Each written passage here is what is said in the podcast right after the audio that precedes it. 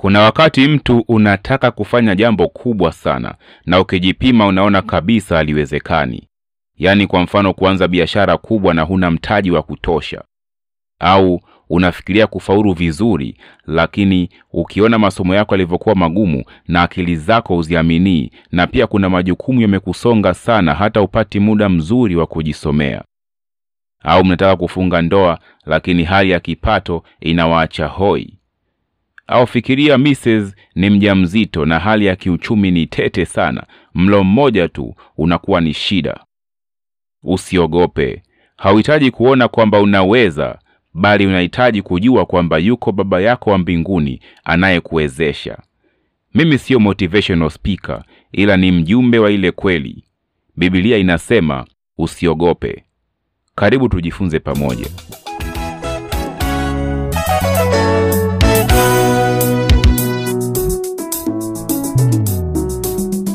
Bwana Yesu apewe sifa. Naitwa Pasta Msafiri. Karibu kwenye mtiririko wa vipindi vya neno la Mungu vyenye jina Biblia inasema usiogope. Kumbuka ni Biblia inasema usiogope, siyo mimi ninayesema, ila Biblia. Kwangu mimi iko neema tuitokayo kwa Mungu katika Kristo Yesu inayoniwezesha kuchambua maandiko ili ujumbe huu kwamba usiogope upate kuwa dhahiri kwako. maana ninaye anayenitia nguvu ye katika hali zote. Mimi jamani, lazima nishinde, maana yupo Mungu wa kweli, yeyeye anayenitia nguvu. Karibu katika kipindi kingine cha Biblia inasema usiogope. Mimi ni rafiki yako Pasta Msafiri. Leo tunajifunza usiogope hata kama huna kitu. Tutaangalia maandiko kutoka katika kitabu cha Kumbukumbu la Torati sura ya kwanza mstari wa 29 mpaka wa 31.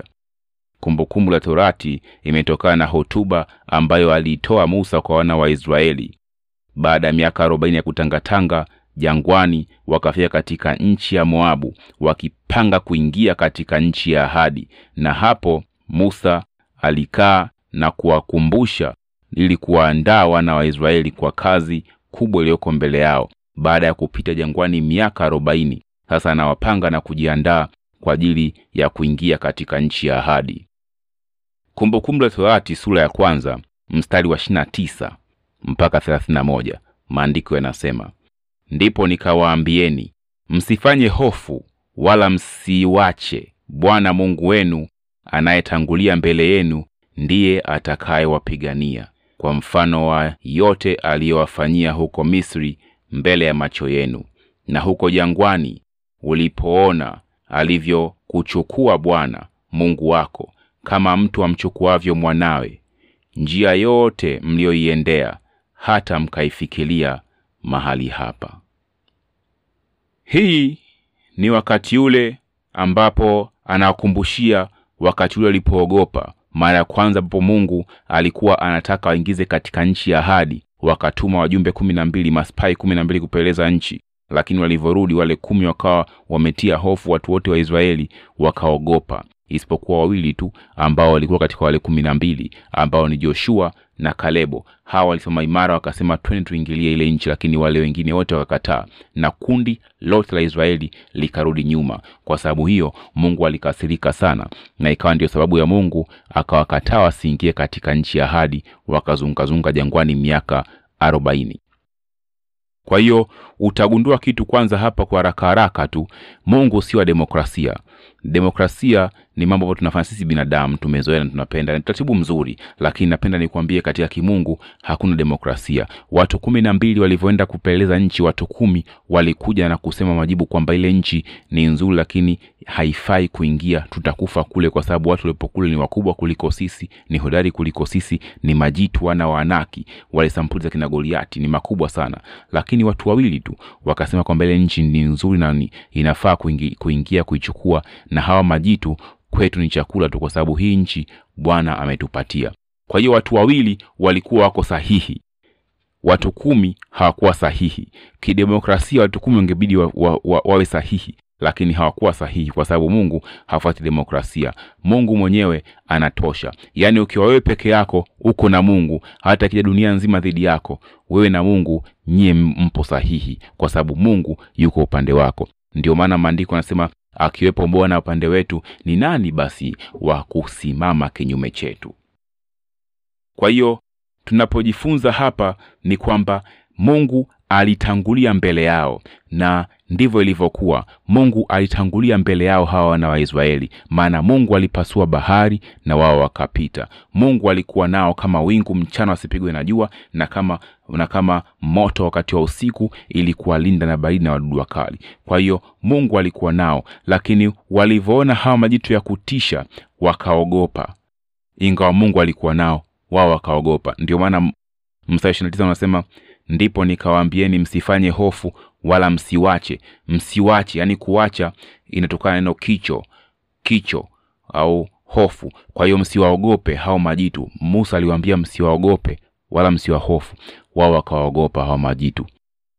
Majitu walivyoogopesha wao wakashindwa kuingia katika ile nchi ya ahadi. Na kwa nini waliogopa? Kwa sababu wao walijiangalia wenyewe. Ndio maana hawa majitu ni hodari kuliko sisi na ni wakubwa. Kwao walijiangalia wao waliangalia walivyokuwa navyo waliangalia silaha zao. Lakini ukiwa na mungu hauangalii hayo. Tukiwa na mungu hatuangalii. Na majitu hayataweza kututisha wala hayatutishi kwa sababu hatuangalii tulicho nacho hatuangalii silaha zetu hatuangalii nguvu zetu na wala sio pesa zetu lakini tunaangalia uweza wa yule ambaye anatangulia mbele, ze, mbele yetu yaani mungu mwenyezi. Na kuingia kuchukua ile nchi katika wakati ule ilikuwa ni kazi kubwa sana ni shughuli kubwa sana. Kwa kiingereza na temu yao wanatumia herculean task.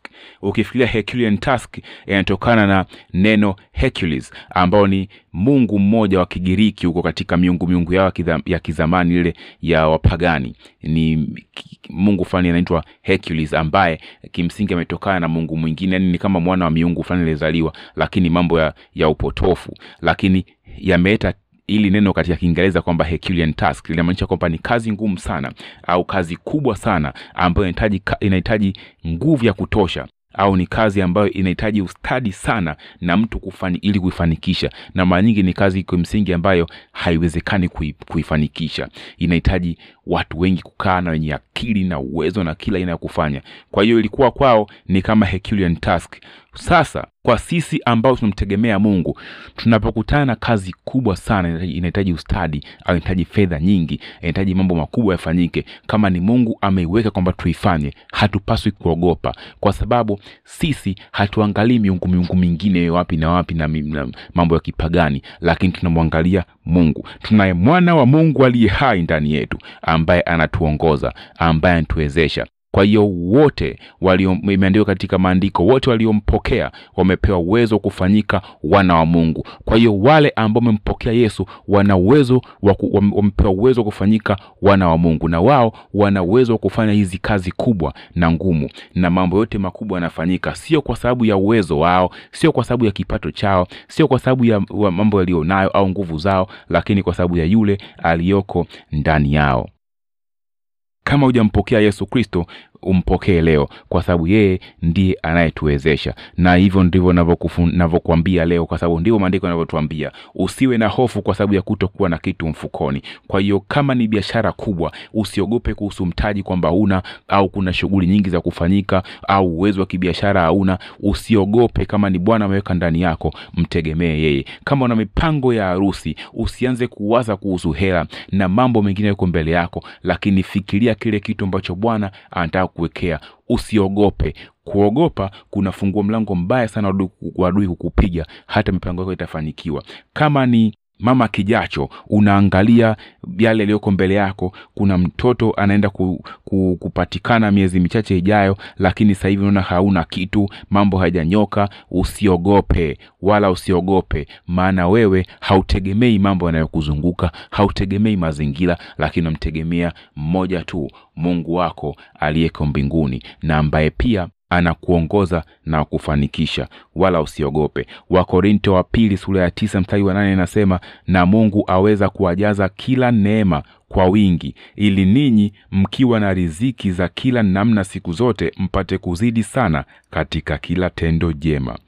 Kwa hiyo kila tendo jema uwe na kusudi jema. Kama una kusudi jema na unate, una, unapaswa kwenda katika tendo jema ili kutimiza kusudi jema ambalo liko ndani yako usiogope. Kwa sababu ndivyo ambavyo wakorinto wa pili tisa naye inatuonyesha kwamba mungu anaweza kutujaza na kila neema. Kwa hiyo katika mahitaji tuliyokuwa nayo tusijiangalie sisi wala mazingira lakini tunamtegemea yeye ambaye anaweza kutujaza na kila neema kadri ya vile tunavyohitaji. Usiogope chochote. Lakini kila tendo jema inaashiria pia kufanya kitu kutenda jambo. Kwa hiyo pamoja na kwamba usiogope na pamoja kwamba mungu anatangulia mbele yako kumbuka bado kuna mambo ambayo unapaswa nayo kufanya kuna namna ambayo inakupasa wewe kutenda. Kwa sababu ndivyo ilivyokuwa hata wakati ule wana wa israeli walivyokuwa wanamtegemea mungu mungu alikuwa anatangulia mbele yao. Mungu akapasua bahari kufanya njia mahali pasipopitika. Lakini wao hawakusimama tu kusubiri kwa sababu mungu afanya njia. Mungu akifanya njia maana wewe inabidi uinue mguu wako na kutembea katika ile njia ambayo bwana ameweka mbele yako. Usikae na kutulia. Fanya kitu. Tenda katika kila tendo jema. Kwa hiyo kuwa katika mwendo. Be on the move tembea kwenda katika ile njia ambayo bwana amekuwekea. Bwana ameenda mbele yako lakini na wewe pia ujitahidi usiogope. Tembea umfuate. Tembea upite katika ile njia ambayo bwana ameweka. Unajua bwana mungu alitangulia mbele ya wana wa israeli lakini nao wana wa israeli iliwapasa wawe hodari kutembea kufuata pale bwana anapowapitisha wawe wana moyo wa uhodari na ujasiri wasiogope kitu wafuate njia ambayo bwana anawapitisha. Lakini bwana alikuwa hawabebi na kuwapeleka tu au haendi na kuwavamia maadui zao ilipaswa wao waende wawavamie maadui zao. Bwana anatangulia mbele zao anawapiga maadui zao lakini wao wanakuja nao wanafanya wapasayo kufanya. Ndivyo mungu anavyofanya. Ndio maana walipoogopa kuingia katika nchi ya ahadi kwa sababu ya wale majitu bwana akawaadhibu kwa miaka arobaini jangwani ili wote walioogopa wafe wasirithi nchi bali watoto wao.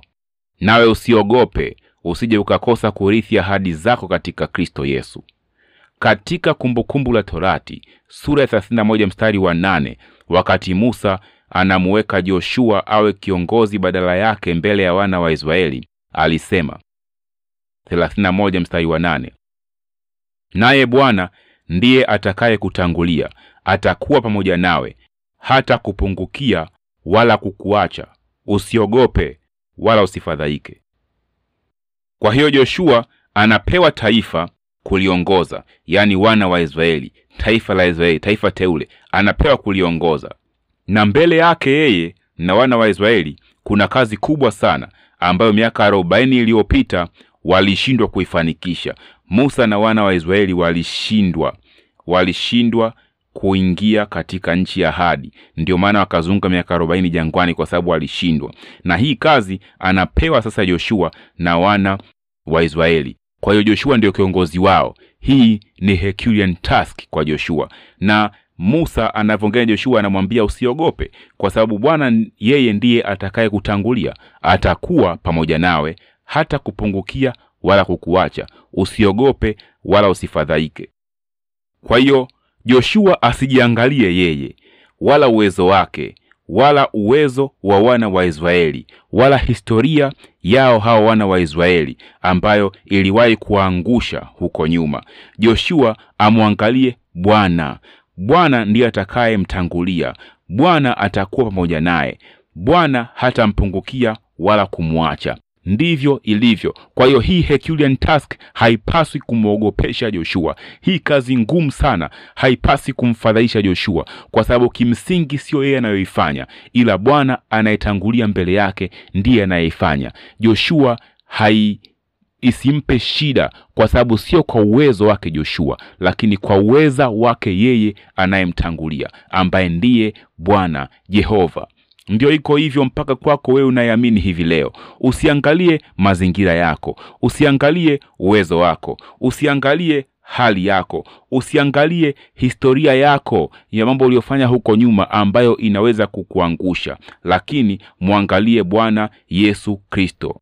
Ndiye utakayemwangalia siku zote. Yeye ndiye atakaye kutangulia yeye ndiye bwana yesu kristo atakayekuwa pamoja nawe bwana yesu kristo hata kupungukia wala kukuacha. Yeye ndiye mwamba wako, jifiche kwake, wala usiogope. Kwa hiyo usiogope kabisa, hata kama huna kitu usiogope, kwa sababu huna kitu ndiyo, lakini unaye muweza wa yote, unaye mwenye vitu vyote, unaye aliyeushinda ulimwengu. Maandiko yanasema aliyeko ndani yenu ni mkuu kuliko yaliye katika dunia. Kwa hiyo usiogope, mwangalie Bwana wako. Jina la Bwana libarikiwe. hata iwete mimi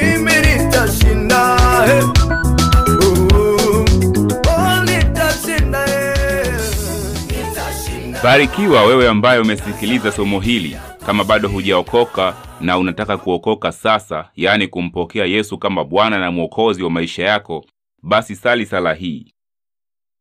Sema: Baba, katika jina la Yesu Kristo wa Nazareti, nakuja kwako na ninatubu dhambi zangu zote nilizozifanya. Ninakataa kutawaliwa na Shetani, na kuanzia sasa nafungua moyo wangu na kukaribisha Yesu ndani ya moyo wangu, uwe Bwana na Mwokozi wa maisha yangu. Tawala moyo wangu, mwili wangu na nafsi yangu. Naomba ufute jina langu katika kitabu cha hukumu na uliandike katika kitabu cha uzima wa milele. Asante Bwana Yesu kwa kuniokoa. Kuanzia leo mimi nimeokoka. nimevikwa nguvu.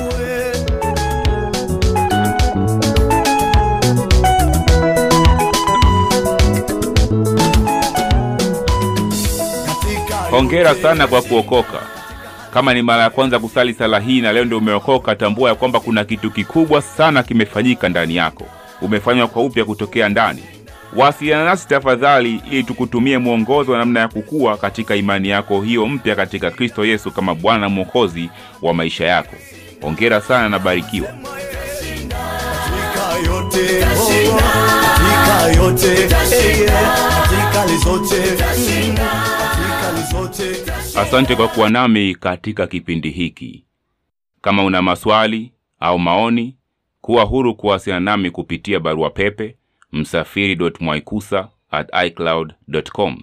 Hiyo ni msafiri.mwaikusa@icloud.com au kwa simu namba 0717743560. Hiyo ni 071774 3560. Kama uko nje ya Tanzania, kumbuka kuanza na plus 255. Pia napatikana katika ukurasa wa Facebook kama Pasta Msafiri na pia kwenye Instagram kama pasta underscore msafiri dot mwaikusa.